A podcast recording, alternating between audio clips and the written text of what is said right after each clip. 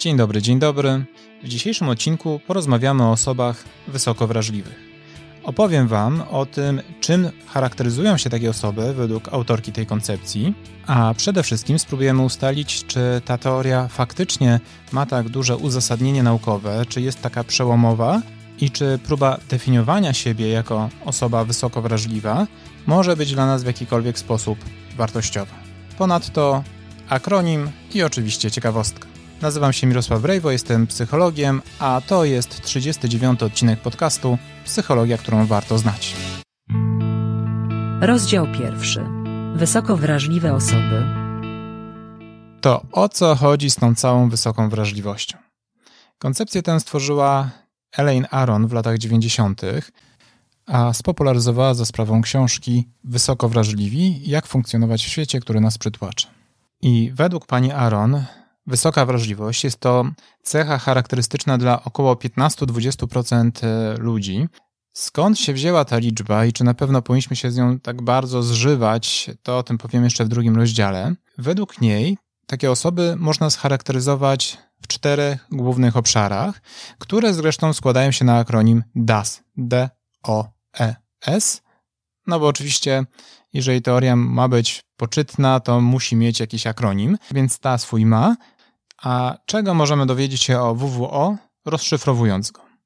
Pierwsza z liter to jest literka D i ona dotyczy, tutaj musicie mieć świadomość, że ten akronim jest z języka angielskiego oczywiście, nie dorobił się jakiejś polskiej wersji, więc tłumaczenia nie będą adekwatne, rzecz jasna, ale pierwsza literka D odnosi się do głębi przetwarzania.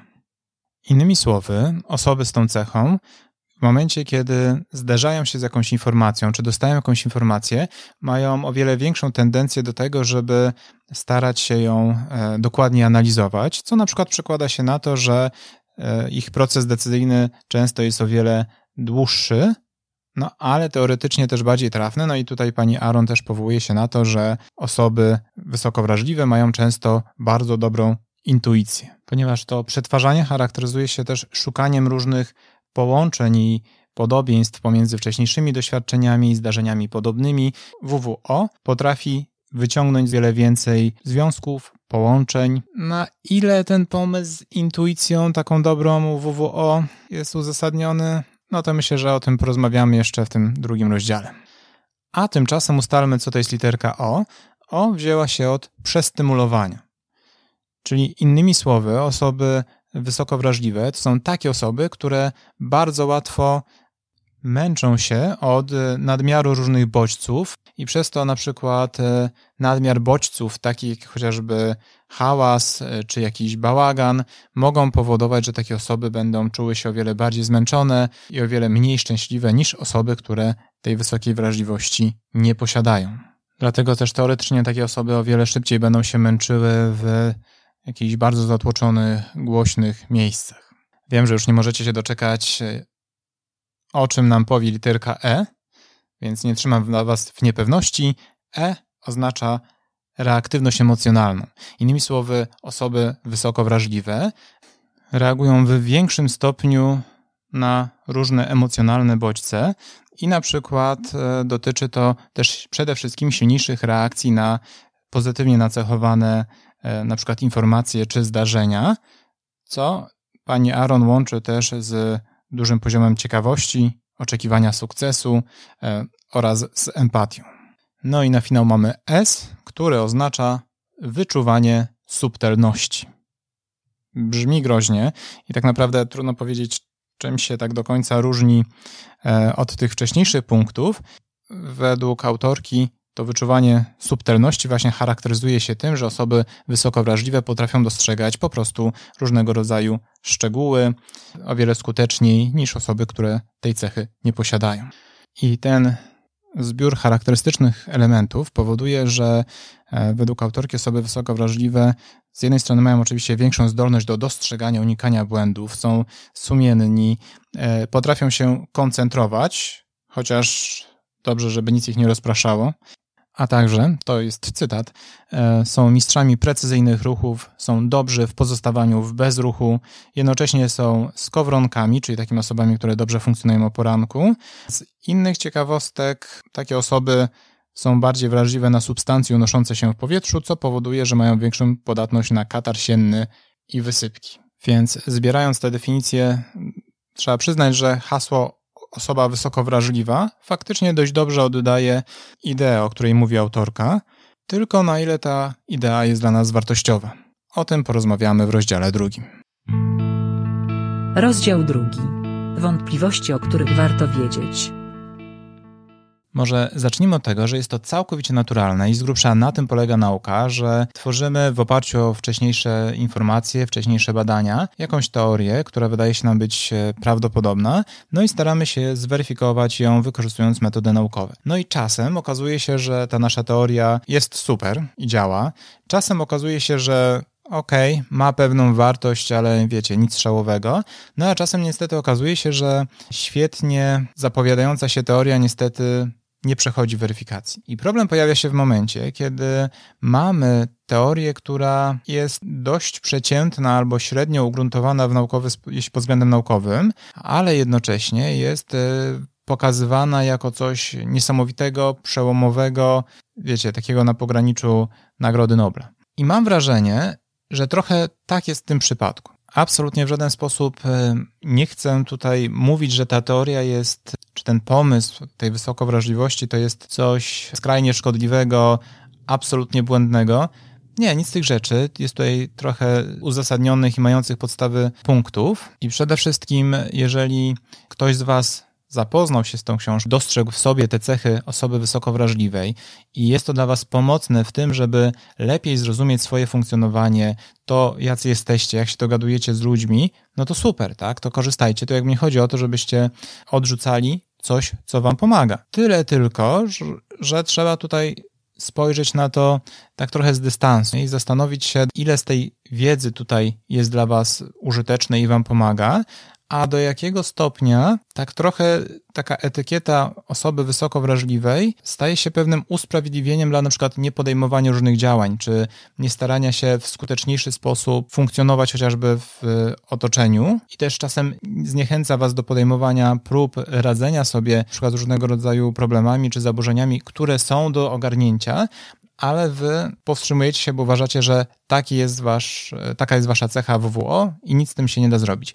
No to takie podejście pewnie nie jest zbyt rozwojowe i raczej nie da Wam wielkich korzyści, tak? Natomiast jeżeli pod wpływem przeczytania tej książki lepiej siebie zrozumieliście, dzięki temu nauczyliście się lepiej o siebie dbać i rozumieć swoje potrzeby, super i spokojnie się tego trzymajcie. Wracając do samej teorii, tutaj pewnym podstawowym kłopotem jest bardzo duży chaos informacyjny i chaos definicyjny, ponieważ można odnieść wrażenie, czytając o wysokowrażliwości, że jest to zbiór bardzo wielu losowych aspektów i tak naprawdę, że ta wysoka wrażliwość to dałoby się podzielić na kilka czynników. Zresztą widziałem, że nawet pani Aron tak też próbuje to robić, co sugeruje, że nie jest to aż takie bardzo, wiecie, jednorodne. I część aspektów, na które zwraca uwagę pani Aron, to oczywiście nie są zbyt odkrywcze rzeczy, typu, że są osoby, które o wiele silniej reagują na różnego rodzaju bodźce, albo szybciej męczą się w towarzystwie i są takie, które lepiej sobie radzą.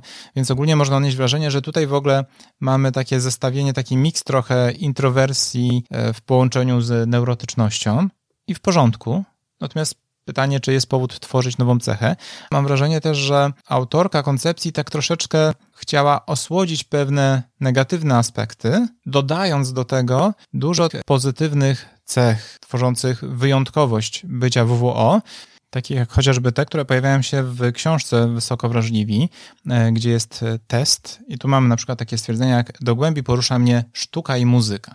Czy to oznacza, że osoba, która nie jest wysoko wrażliwa, nie może być poruszona przez sztukę i co właściwie oznacza bycie poruszonym przez sztukę, tak? To znaczy, jeżeli na kimś wrażenie wywiera jakiś film, ale muzyka już i koncert, nie wiem, muzyki klasycznej już nie, no to znaczy, że go porusza sztuka i muzyka, czy nie? Jeżeli ktoś uwielbia rzeźby, ale nie lubi malarstwa, to go porusza sztuka, czy nie? To są takie aspekty, które właściwie trudno uzasadnić, czemu miałoby tu być powiązane. To znaczy rozumiem, że tak powiedzmy na logikę wydaje się, że, powin- że to tak pasuje, nie? Że mamy taką osobę, która jest wrażliwa, wycofana, no i w związku z tym czyta poezję w wolnych chwilach. Tutaj mam jeszcze, że staram się unikać pomyłek, aby o czymś nie zapomnieć, ale niekoniecznie widać uzasadnienie w badaniach, które by to potwierdzały. Co do samego testu, to jest też ważny punkt, ponieważ to, jak ustalić, czy jest się osobą wysoko wrażliwą, też nie jest zbyt przejrzyste, no bo w samej książce mamy ten test właśnie, który możemy stwierdzić, czy jesteśmy osobą wysoko wrażliwą. No i tutaj mamy kilka takich punktów z dwudziestu kilku, które właściwie trudno komukolwiek chyba byłoby odpowiedzieć nie. No bo mamy na przykład pytanie, irytuje mnie, gdy ludzie wymagają ode mnie zrobienia zbyt wielu rzeczy jednocześnie. Mam wrażenie, że to byłoby irytujące dla większości osób, tylko pytanie brzmi, ile to jest zbyt dużo? Albo na przykład zmiany w moim życiu wytrącają mnie z równowagi. No to pewnie znowu zależy, jakie zmiany, ale z założenia zmiana jest pewnym zaburzeniem równowagi. No i coś, co chyba nie budzi wątpliwości, że głód wywołuje u mnie silną reakcję, także tracę koncentrację, czy pogarsza się mój nastrój.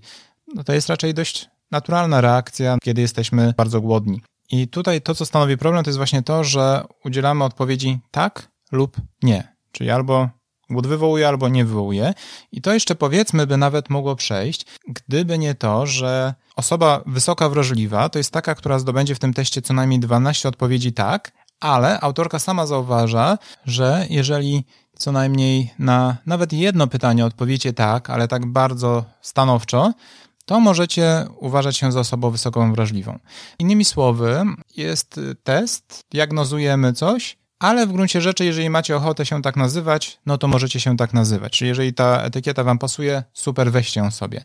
To nie jest dobre diagnostyczne podejście, no bo wyobraźcie sobie, że idziecie do lekarza i lekarz mówi, że kryteria diagnostyczne danej choroby wymagają spełnienia siedmiu punktów. Wy spełniacie tylko jeden, ale oczywiście jeżeli macie ochotę, to możemy uznać, że jesteście na to chorzy i podjąć leczenie.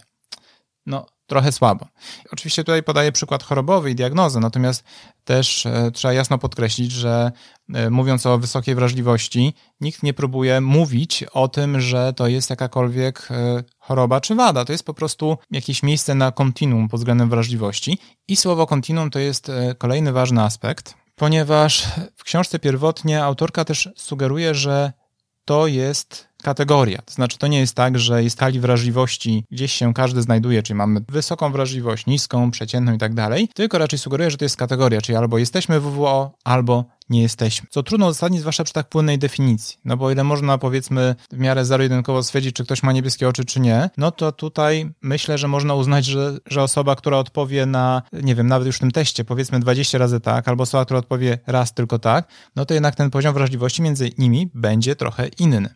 I zresztą to nawet dalej się pojawia też w tekście, tak, że dwadzieścia procent osób są osoby wysoko wrażliwe, dwadzieścia dwa osoby, dwadzieścia dwa procent to są osoby umiarkowanie wysoko wrażliwe, a czterdzieści dwa procent to są osoby, które nie są wysoko wrażliwe. Więc nawet w ramach tej książki pojawia się pewien chaos, chociaż trzeba przyznać, że tak odnośnie modyfikowania teorii i rozwoju naukowego, w artykułach, które gdzieś tam się dalej pojawiały, pani Aron sama sugeruje, że nie podchodzi do tego już jako właśnie kategorii. Trzeba przyznać, że w książce tego nie widać, ale no w nowszych artykułach to się zmienia. Tylko no właśnie, jeżeli mówimy o tym, że, ta, że to jest kontinuum, czyli możemy mieć różny poziom nasilenia tej cechy, no to trudno jest założyć, że każdy, kto diagnozuje się jako osoba wysoko wrażliwa, ma, nie wiem, dużą intuicję, podejmuje powolne, ale trafne decyzje, no bo myślę, że wśród W W O może być dużo osób, które podejmują powolne, ale, ale błędne decyzje, albo odwrotnie, tak? Mogą podejmować całkiem sprawne decyzje, ale jednocześnie spełniać inne kryteria. Dlatego problem z tą teorią przede wszystkim jest taki, że jest ona taka bardzo rozmyta, nieprecyzyjna, do tego stopnia, że zaczyna w pewnym momencie przypominać tak troszeczkę horoskop. Czytamy sobie, miewasz czasem dobry nastrój, ale zdarzają ci się gorsze chwile. No, w większości osób życie tak mniej więcej wygląda, więc większość ludzi jest w stanie się do tego przypisać. Ale co do samej metody badawczej, to jeszcze zwróćmy uwagę, że w takich bardziej naukowych badaniach autorka nazywa cechę charakterystyczną dla osób wysoko wrażliwych wrażliwością przetwarzania sensorycznego. I test wrażliwości przetwarzania sensorycznego, tam jest kilka wariantów, ale taki podstawowy składa się z dwudziestu siedmiu pozycji i tam już faktycznie zaznacza się nasilenie, czyli nie czy mam taką cechę, czy nie mam, tylko jak bardzo jest u mnie nasilona od jednego do siedmiu, co jest zdecydowanie bliższe jakby współczesnym standardom metodologicznym, więc super. I to jest świetne miejsce na ciekawostkę. Ciekawostka. Kiedy mówimy o testach psychologicznych, chociaż nie tylko, dwie kluczowe miary, które świadczą o ich jakości, to trafność i rzetelność. Trafność mówi nam o tym, czy dany test mierzy to, co ma mierzyć, a z kolei rzetelność mówi nam o tym, na ile dobrze to robi. Innymi słowy, trafność nam mówi o tym, czy test, który ma mierzyć, powiedzmy, poziom inteligencji, na pewno mierzy poziom inteligencji, a nie na przykład wzrost osób badanych. Z kolei rzetelność pokazuje, na ile skutecznie to robi, czyli na przykład, czy jeżeli zbadamy poziom inteligencji u danej osoby dwukrotnie w jakimś czasie, to czy te wyniki będą do siebie podobne. Oczywiście to jest spore uproszczenie, bo na przykład samych rodzajów trafności można wyróżnić całkiem sporo. Na przykład Shaw i Newton zebrali ponad sto dwadzieścia różnych rodzajów trafności. Wow, ale ciekawostka.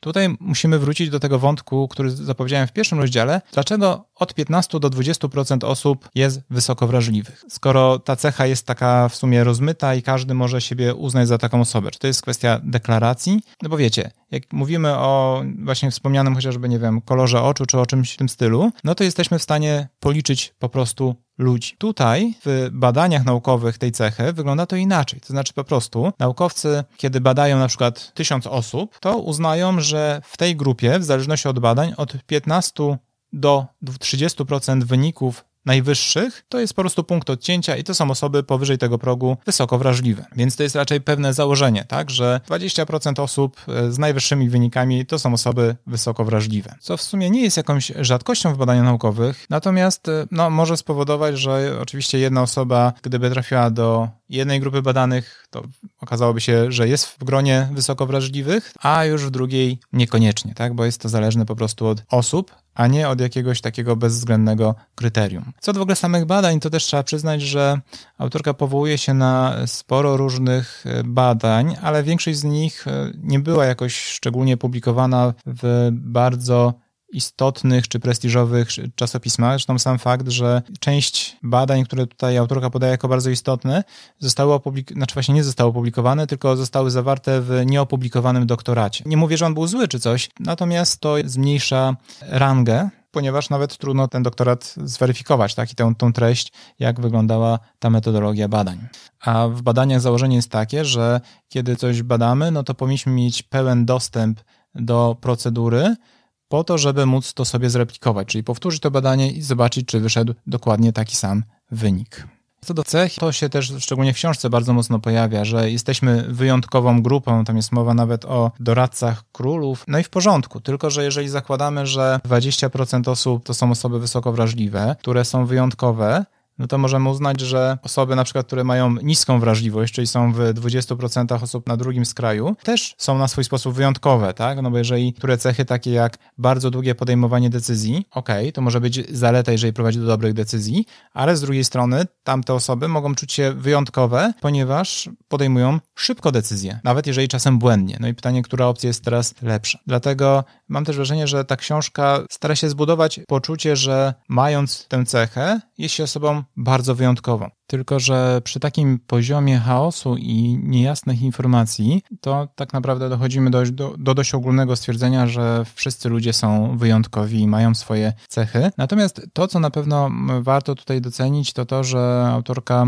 zwraca uwagę na to, żeby starać się siebie zrozumieć i dbać o siebie, momentami używając trochę dziwnych określeń, no ale to bez wątpienia jest cenne, żeby starać się zrozumieć swoje potrzeby, swoje mocne strony, swoje słabe strony i funkcjonować tak, żeby maksymalnie umieć wykorzystywać zasoby i jednocześnie dawać sobie przestrzeń do, do regeneracji, no i do takiego ogólnego życia w zgodzie ze sobą. Podsumowanie. Osoby wysoko wrażliwe, czyli takie, które charakteryzuje wrażliwość przetwarzania sensorycznego na wysokim poziomie, to jest taki koncept, który nie jest zbyt dobrze ugruntowany w nauce. Jest tam bardzo dużo chaosu i dlatego myślę sobie, że raczej jest to dość przeciętna pozycja pod względem merytorycznym. Natomiast jeżeli zapoznaliście się z nią i pozwoliła ona wam zrozumieć jakoś lepiej siebie, to super, korzystajcie z tego oczywiście, bo to jest kluczowe, żeby bez względu na to, czy inspiracją jest książka, film, czy piosenka nawet, że kluczowe jest to, żeby starać się zrozumieć siebie, swoje zasoby, swoje możliwości i maksymalnie dobrze je wykorzystywać. Pewnym zagrożeniem, na które warto zwracać uwagę, jest to, kiedy dajemy sobie jakąś etykietkę, chociażby wspomnianej wysokiej wrażliwości, i uważamy, że ona zwalnia nas z podejmowania działań. Mamy takie oczekiwanie, że to inni ludzie powinni się do nas e, dopasować, no bo hej, my jesteśmy W W O i musicie wszyscy inni wokół z tym żyć. To jest zagrożenie, od tego trzymajcie się raczej z daleka, bo może być to dla Was tylko źródłem dodatkowej frustracji, a jednocześnie zniechęci Was do podejmowania działań. Mam nadzieję, że takie podejście do tematu wysokiej wrażliwości było dla Was użyteczne, może wyjaśniło Wam parę rzeczy. Możliwe, że z częścią się nie zgadzacie. Jeżeli tak, to oczywiście jak najbardziej zachęcam Was do dyskusji. Ta pewnie najprostsza będzie w komentarzach na moim kanale na YouTubie pod tym podcastem, więc zachęcam. A tymczasem już za dwa tygodnie, czyli dwunastego lipca, porozmawiamy o kilku interesujących badaniach naukowych. Do usłyszenia.